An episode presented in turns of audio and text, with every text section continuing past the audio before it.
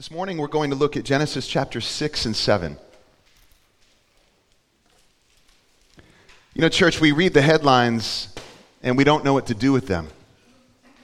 Our stomachs turn as we read about unthinkable cruelty and violence and injustice. The story of Noah begins with a flood of human corruption and violence.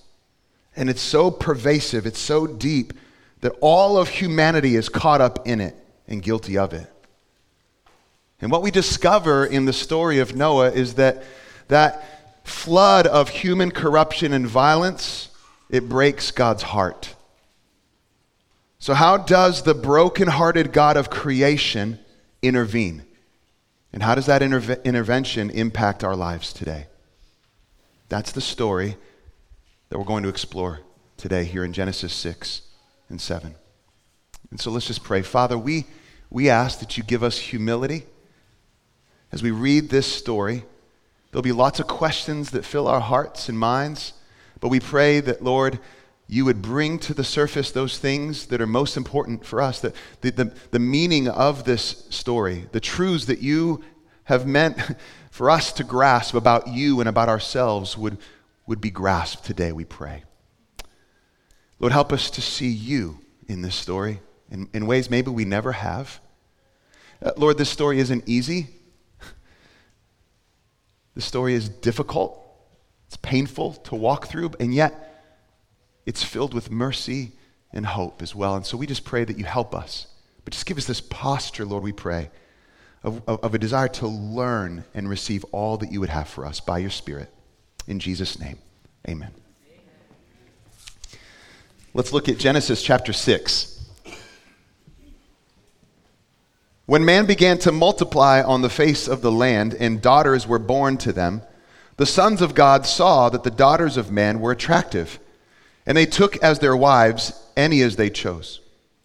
Then the Lord said, "My spirit shall not abide in man forever, for he is flesh.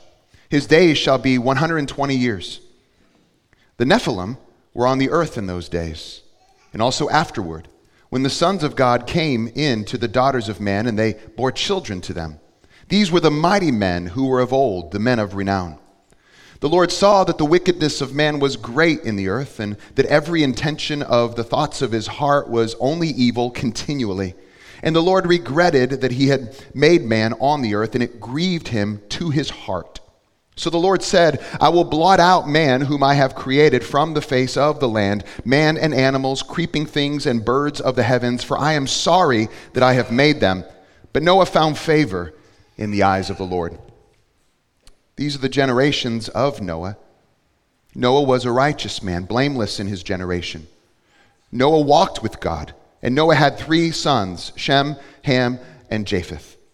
Now, the earth was corrupt in God's sight, and the earth was filled with violence. And God saw the earth, and behold, it was corrupt, for all flesh had corrupted their way on the earth. And God said to Noah, "I have determined to make an end of all flesh, for the earth is filled with violence through them. Behold, I will destroy them with the earth. Make yourself an ark of gopher wood. Make rooms in the ark, and cover it inside and out with pitch. This is how you are to make it. The length of the ark, 300 cubits, its breadth, 50 cubits, its height, 30 cubits. Make a roof for the ark and finish it to a cubit above, and set the door of the ark in its side. Make it with lower, second, and third decks. For behold, I will bring a flood of waters upon the earth to destroy all flesh, in which is the breath of life under heaven. Everything that is on the earth shall die. But I will establish my covenant with you, and you shall come into the ark, you, your sons, your wife, and your sons' wives with you. And of every living thing of all flesh you shall bring 2 of every sort into the ark to keep them alive with you. They shall be male and female, of the birds according to their kinds, and of the animals according to their kinds, of every creeping thing of the ground according to its kind. 2 of every sort shall come into you to keep them alive. Also take with you every sort of food that is eaten, and store it up. It shall serve as food for you and for them." Noah did this. He did all that God commanded him. Okay, three points here this morning. 1, the flood of human corruption and violence. Number two, the flood of God's grief and justice. And number three, the promise of God's favor and mercy. And so number one, the flood of human corruption and violence. Now, this story is one of the best-known stories in world literature. It's dramatic in every way.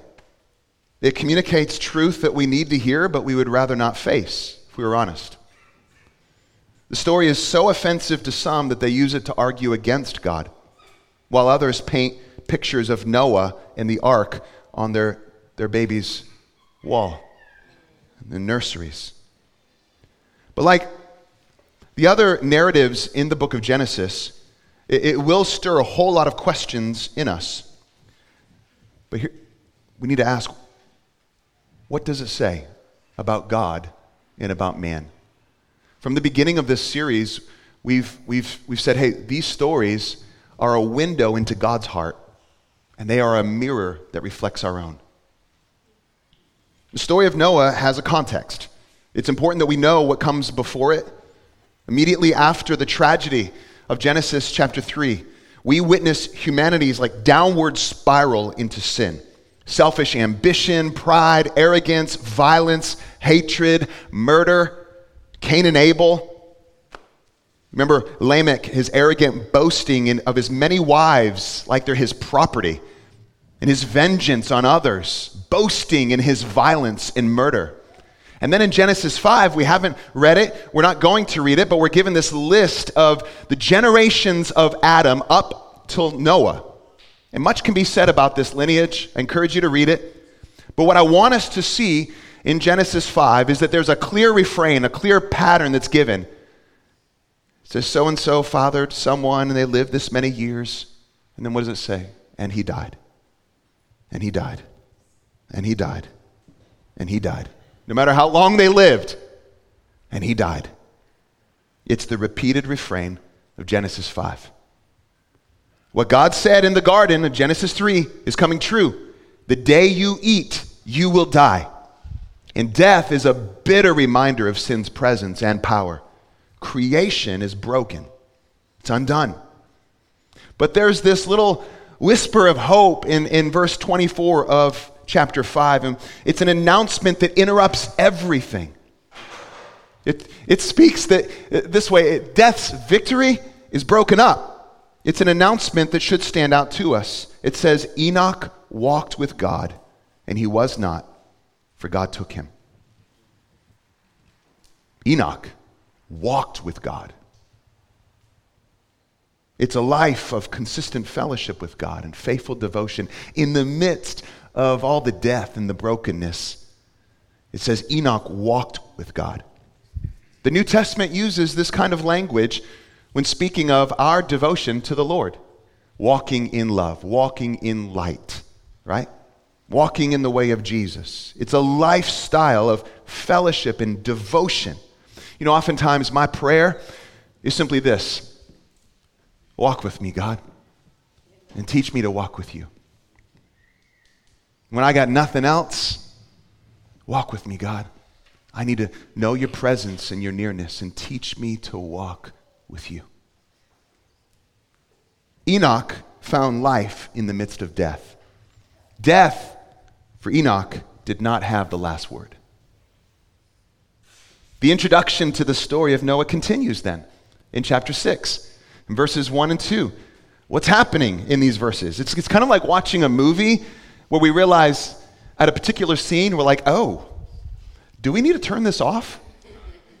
Because this is weird, all right? I don't know if you caught it. I don't know if you had enough coffee, but this section of scripture is odd, to say the least. Who are the sons of God being referred to here? Are they spiritual beings? The language seems to lean that way. If so, they have no business getting into sexual relationship with human beings. Are they powerful men, rulers, and kings who might have been under the influence or power of demons who use their authority and power to get whatever woman they want? Could be. That's another interpretation.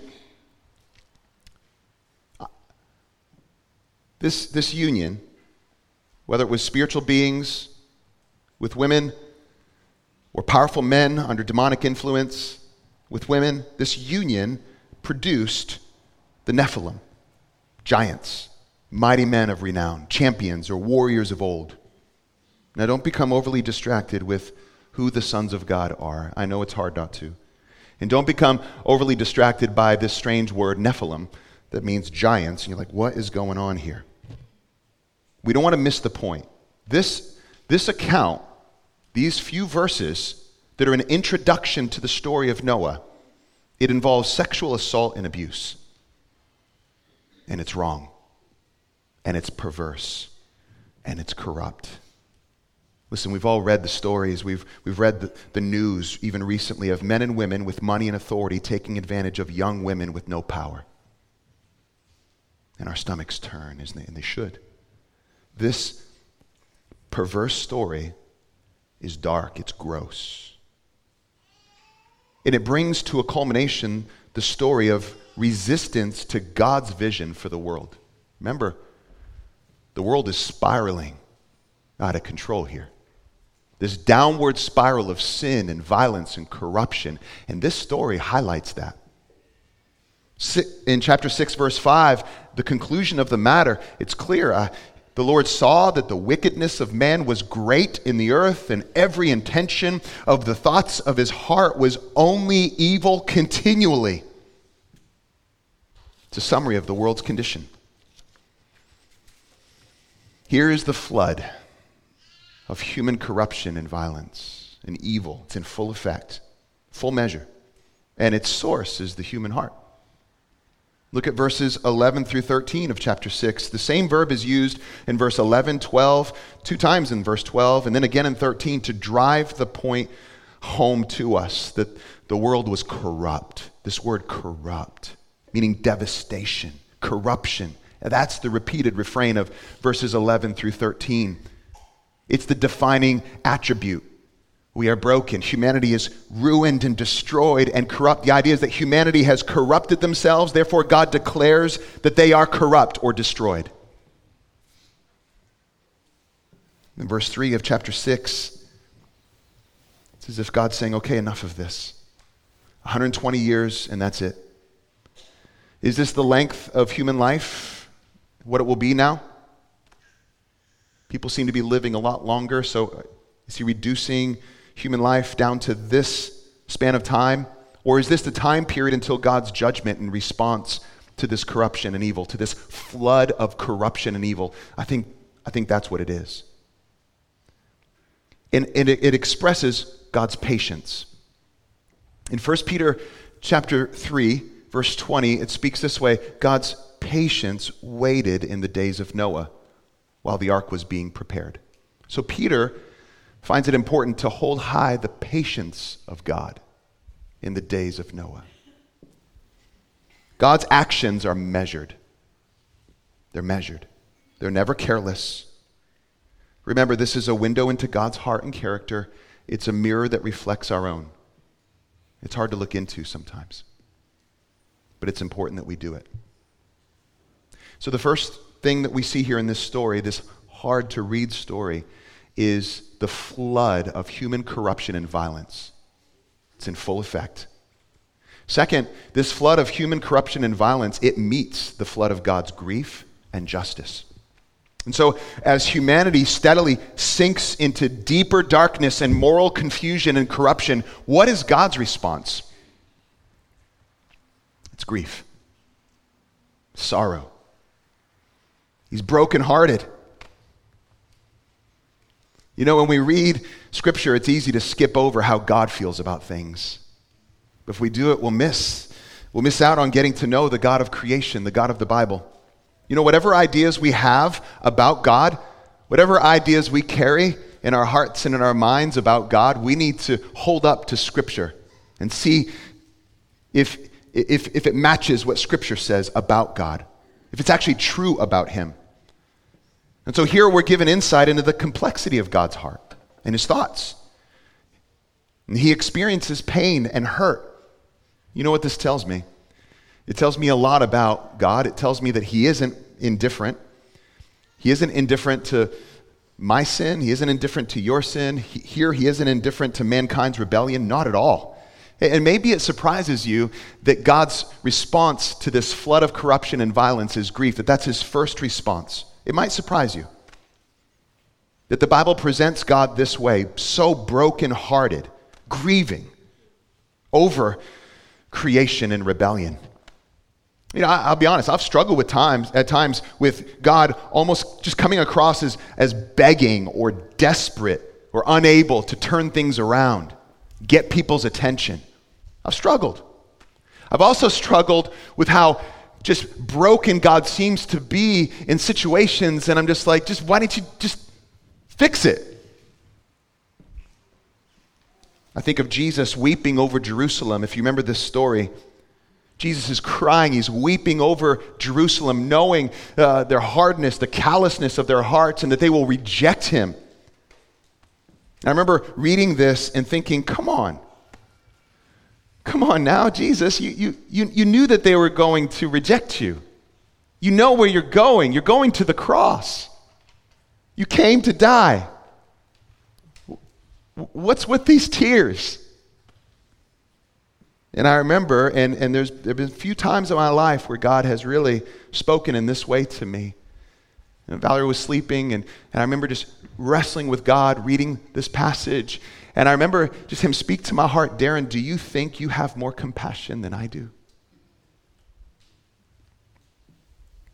It was early on in pastoral ministry. It was a good word for me to hear from the Lord. Darren, do you think that you have more compassion than I do on the lost, on those who have rebelled against me? Darren, do you think that you're more brokenhearted than I am? We're seeing the complexity of God's heart. He's a brokenhearted God. He's grieved. But he's also determined to do something about this corruption and evil.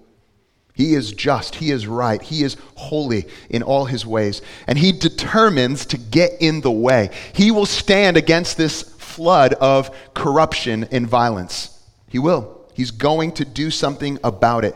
So here is the just, the deserved judgment on humanity's sin. God's response.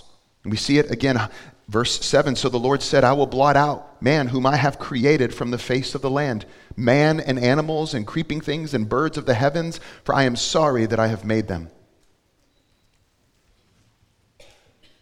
Now we might feel uncomfortable reading that. We might feel unsettled and disturbed. I feel all of the above. And it's okay if we do feel that way. It's meant to be unsettling. It's meant to be sobering. It's meant to get our attention. Now, questions come to mind. Was this a global or local flood? How did the animals arrive? How did the Lord actually speak to Noah in this time? Why were possums let on the ark? That's my question. Why possums? No possums. I wish they were just left out. It's just anyway. I know y'all got your animals that you wish were not on the ark. Narratives, though, throughout Scripture, they don't provide us with all the details we want, right? But they provide us with enough details to communicate the point of the narrative. And that should be our desire to know, well, what's the point of the narrative? God answered back with a flood of his own. It's one that brought a deserved judgment on the flood of human corruption. But he didn't stop there. Number 3, the promise of God's favor and mercy. Verse 8, but Noah found favor in the eyes of the Lord. He found favor. He found grace in the eyes of the Lord. God is determined to establish a covenant with this man and his family. And let's read on in chapter 7 and see what happens. Then the Lord said to Noah, go into the ark, you and all your household, for I have seen that you are righteous before me in this generation. Take with you 7 pairs of all clean animals, the male and his mate, and the pair of the animals that are not clean, the male and his mate, and 7 pairs of the birds of the heavens also, male and female, to keep their offspring alive on the face of all the earth. For in 7 days I will send rain on the earth, 40 days and 40 nights, and every living thing that I have made I will blot out from the face of the ground. And Noah did all that the Lord had commanded him. Noah was 600 years old when the flood of waters came upon the earth. And Noah and his sons and his wife and his sons' wives with them went into the ark to escape the waters of the flood. Of clean animals and of animals that are not clean, and of birds and of everything that creeps on the ground, 2 and 2, male and female, went into the ark with Noah as God commanded Noah. And after 7 days, the waters of the flood came upon the earth. In the 600th year of Noah's life, in the 2nd month, on the 7th day of the month, on that day, all the fountains of the great deep burst forth, and the windows of the heavens were opened, and the rain fell upon the earth 40 days and 40 nights. On the very same day, Noah and his sons, Shem, Ham, and Japheth, and Noah's wife and the 3 wives of his sons went with them, entered the ark, and they and every beast according to its kind, and all the livestock according to their kinds, and every creeping thing that creeps on the earth according to its kind, and every bird according to its kind, every winged creature. They went into the ark with Noah, 2 and 2 of all flesh, in which there was the breath of life. And those that entered, male and female, of all flesh, went in as God had commanded him. And the Lord shut him in. The flood continued 40 days on the earth. The waters increased and bore up the ark, and it rose high above the earth. The waters prevailed and increased greatly on the earth, and the ark floated on the face of the waters, and the waters prevailed so mightily on the earth that all the high mountains under the whole heaven were covered. The waters prevailed above the mountains, covering them 15 cubits deep. And all flesh died that moved on the earth, birds, livestock, beasts, all swarming creatures that swarm on the earth, and all mankind. Everything on the dry land in whose nostrils was the breath of life died. He blotted out every living thing that was on the face of the ground, man and animals and creeping things and birds of the heavens. They were blotted out from the earth. Only Noah was left, and those who were with him in the ark. And the waters prevailed on the earth 150 days. I said that number 3 is the promise of God's favor and mercy. God is holy, he is just, and he must judge sinners. And yet here we see that he abounds in mercy, and he remains committed to his plan. He's committed to that promise whispered in Genesis 3, that the offspring of the woman, the seed of the woman, would one day crush the head of the serpent. One man, Noah, and his family were carried through the waters of judgment.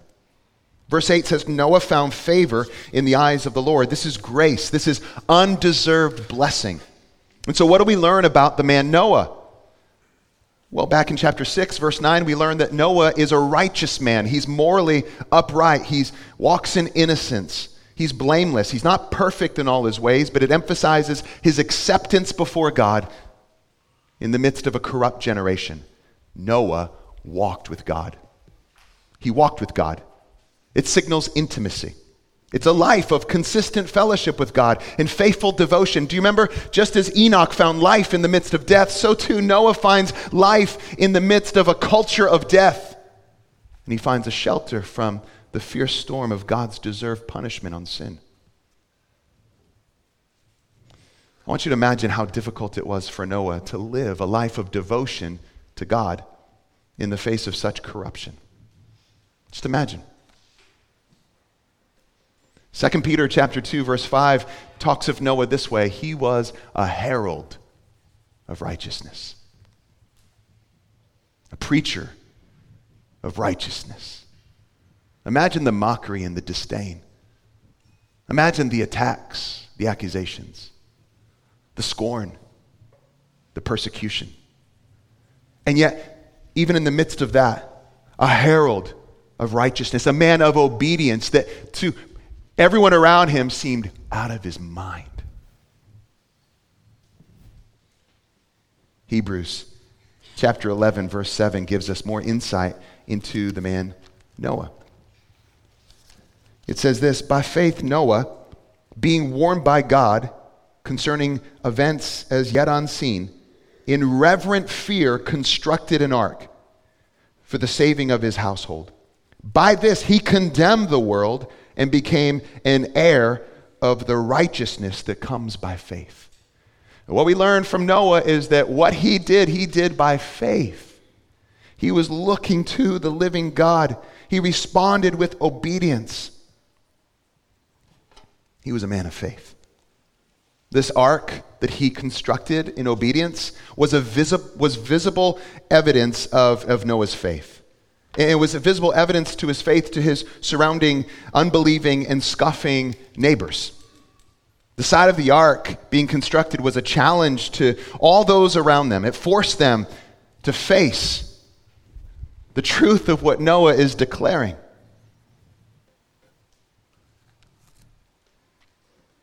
It also forced them to reject it. They came face to face with truth, and they had their decisions to make. Listen, we too live in a corrupt, wicked generation. Philippians tells us that we, as we hold on to the truth of the gospel, we shine as lights in the midst of a crooked and corrupt generation. As we don't grumble or complain, but instead we hold on to the truth of the light of who Christ is and the truth of the gospel. We hold that up for the world to see and the beauty of who Jesus is. We stand as lights, stars in the midst of a crooked and depraved generation. That's our privilege. That's our honor. In chapter 6, verse 18, there's the first mention of covenant in Scripture. But I will establish my covenant with you. That's what God tells Noah. I will establish my covenant with you, Noah. God is committing himself to Noah. He's committing to preserve Noah's life. He's committing to bring him safely through the flood. He's committing to show mercy to Noah. Now, a covenant, it's important for us to define this. It's a treaty between two parties. It signifies binding relationship. You could think of it more like a promise. There's obligation, there's commitment, right? We think of covenant relationship, we might think of marriage. This is a covenant that we're making, husband and wife. I'm committing my life to you in the eyes of God, in the presence of friends and family. We're entering a covenant agreement, a binding relationship. God is making a covenant with Noah. In chapter 7, the first few verses of this chapter, it's as if God is saying, okay, here's what you need to do, and here's what I will do. And then there's instruction given, and obedience is expressed by Noah. This is a binding relationship. It carries such meaning and significance, and we're going to explore the meaning of covenant much more next week as we talk about the second half of this story of Noah. But here's what we need to know right now, what's being communicated. The only way that Noah is going to survive what's coming his way, the only way that Noah will get through this storm, this flood, is by God's promise-making, covenant-keeping mercy. It's the only way. The only way that Noah is going to get through is because of God's faithful commitment and undeserved grace. This covenant anticipates another covenant that will come to Abraham. And we can trace the story of covenants given, promises made by God to his people that ultimately find their fulfillment in Jesus. Noah and family went into the ark as God commanded. And it says, and the Lord, Yahweh himself, shut him in. Who is this God of creation, willing to condescend, to stoop down and humble himself this way? So concerned for the well-being of this one family that he himself shuts the door. Did they hear a whisper? You're going to be okay. I got you. Noah's name comes from the word that means rest. The floodwaters break upon the earth. And in Genesis chapter 1, verse 2, do you remember? The Spirit of God was hovering over the dark and chaotic waters. So here, those chaotic waters are unleashed. It's as if creation itself is coming undone. Chapter 7, verse 24, and the waters prevailed. That word prevailed is repeated in chapter 7. The waters prevailed on the earth. Just let loose, the restraints removed. And so there they were, hidden in the ark. A family just holding on to the promise of God's mercy. Church, here we are. Here we are, hidden in Christ Jesus, holding on to the promise of God's mercy. And the floodwaters of God's deserved wrath and judgment had been poured out on Jesus instead of you and me. Jesus faced those waters on the cross so that you and I wouldn't have to. This story of Noah, it's very relevant. We look at it and we wince and we think, oh, this is hard. Yes, it's hard, but it's important that we see this flood of human corruption and violence, it's in full effect, is first met by God's grief and brokenheartedness. But also we see God's holiness and justice. He won't have it. He stands against it. And he brings judgment, a deserved judgment, but a painful judgment.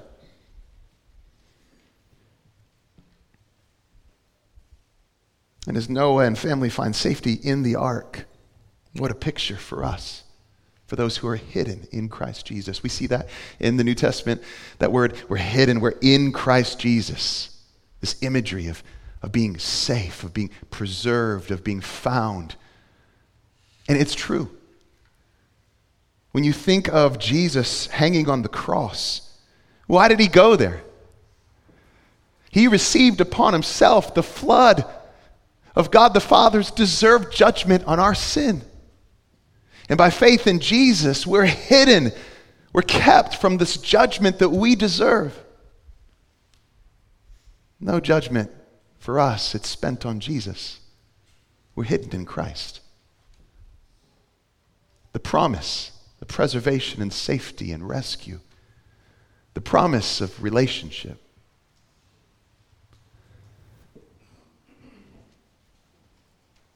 By faith, by trust, by rest in Jesus, we find safety and refuge. Have you? Jesus talked of his death as baptism. He talked that way. Look with me in Luke.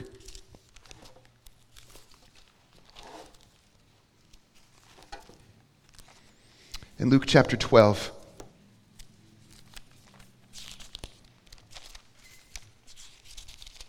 verse 50. I have a baptism to be baptized with, and how great is my distress until it is accomplished.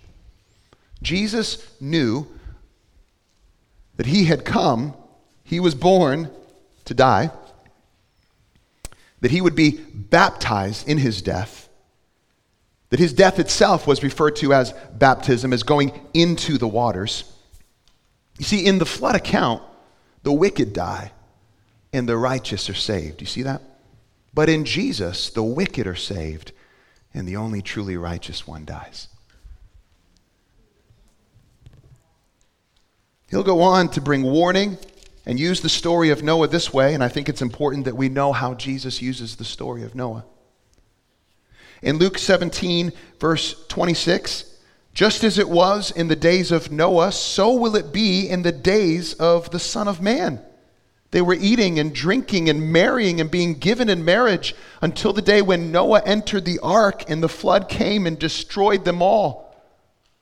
Likewise, just as it was in the days of Lot, they were eating and drinking and buying and selling and planting and building. But on that day when Lot went out from Sodom, fire and sulfur rained from heaven and destroyed them all. So it will be on the day when the Son of Man is revealed. And so Jesus uses the story of Noah as a story of warning to sober his hearers, to sober us, to find rest and rescue in him. Now, imagine the thoughts that were racing through Noah's head and heart as the ark tossed back and forth, back and forth. And as the waters increased, 1 month on the ark, 2 months, 3 months, 4 months. Imagine the head shaking and the wonder and the questions and the sobering reality that the judgment upon which they found themselves floating was a reminder that they were the victims of another flood altogether. They were the victims of the flood of God's mercy and love.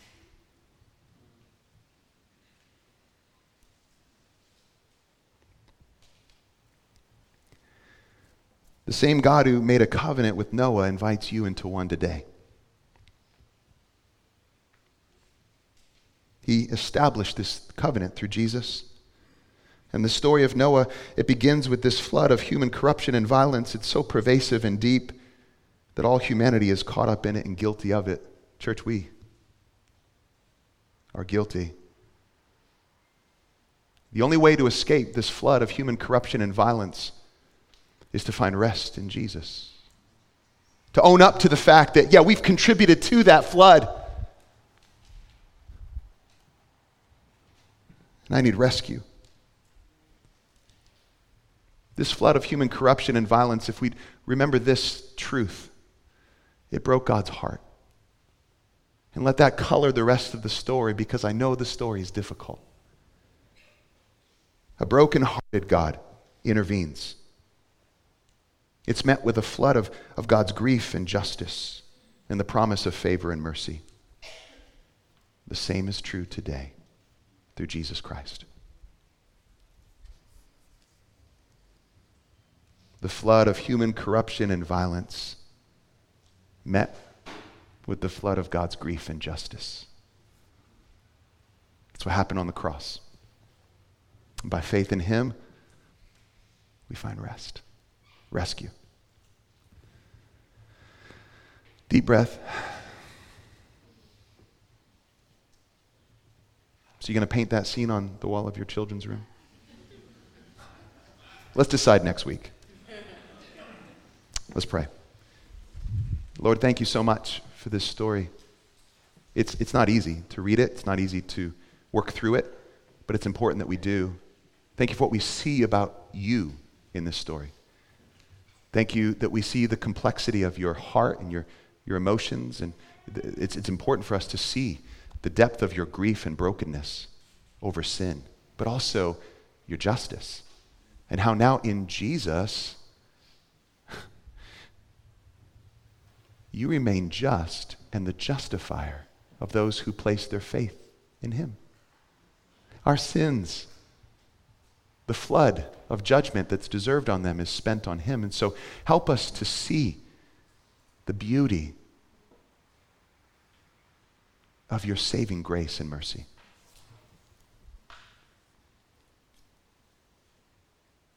Help us all, as we leave this story, to be sobered by it, humbled by what we see, moved by it, and that we would draw closer to you and long to walk with you in delighting you, like Noah. In Christ's name, amen.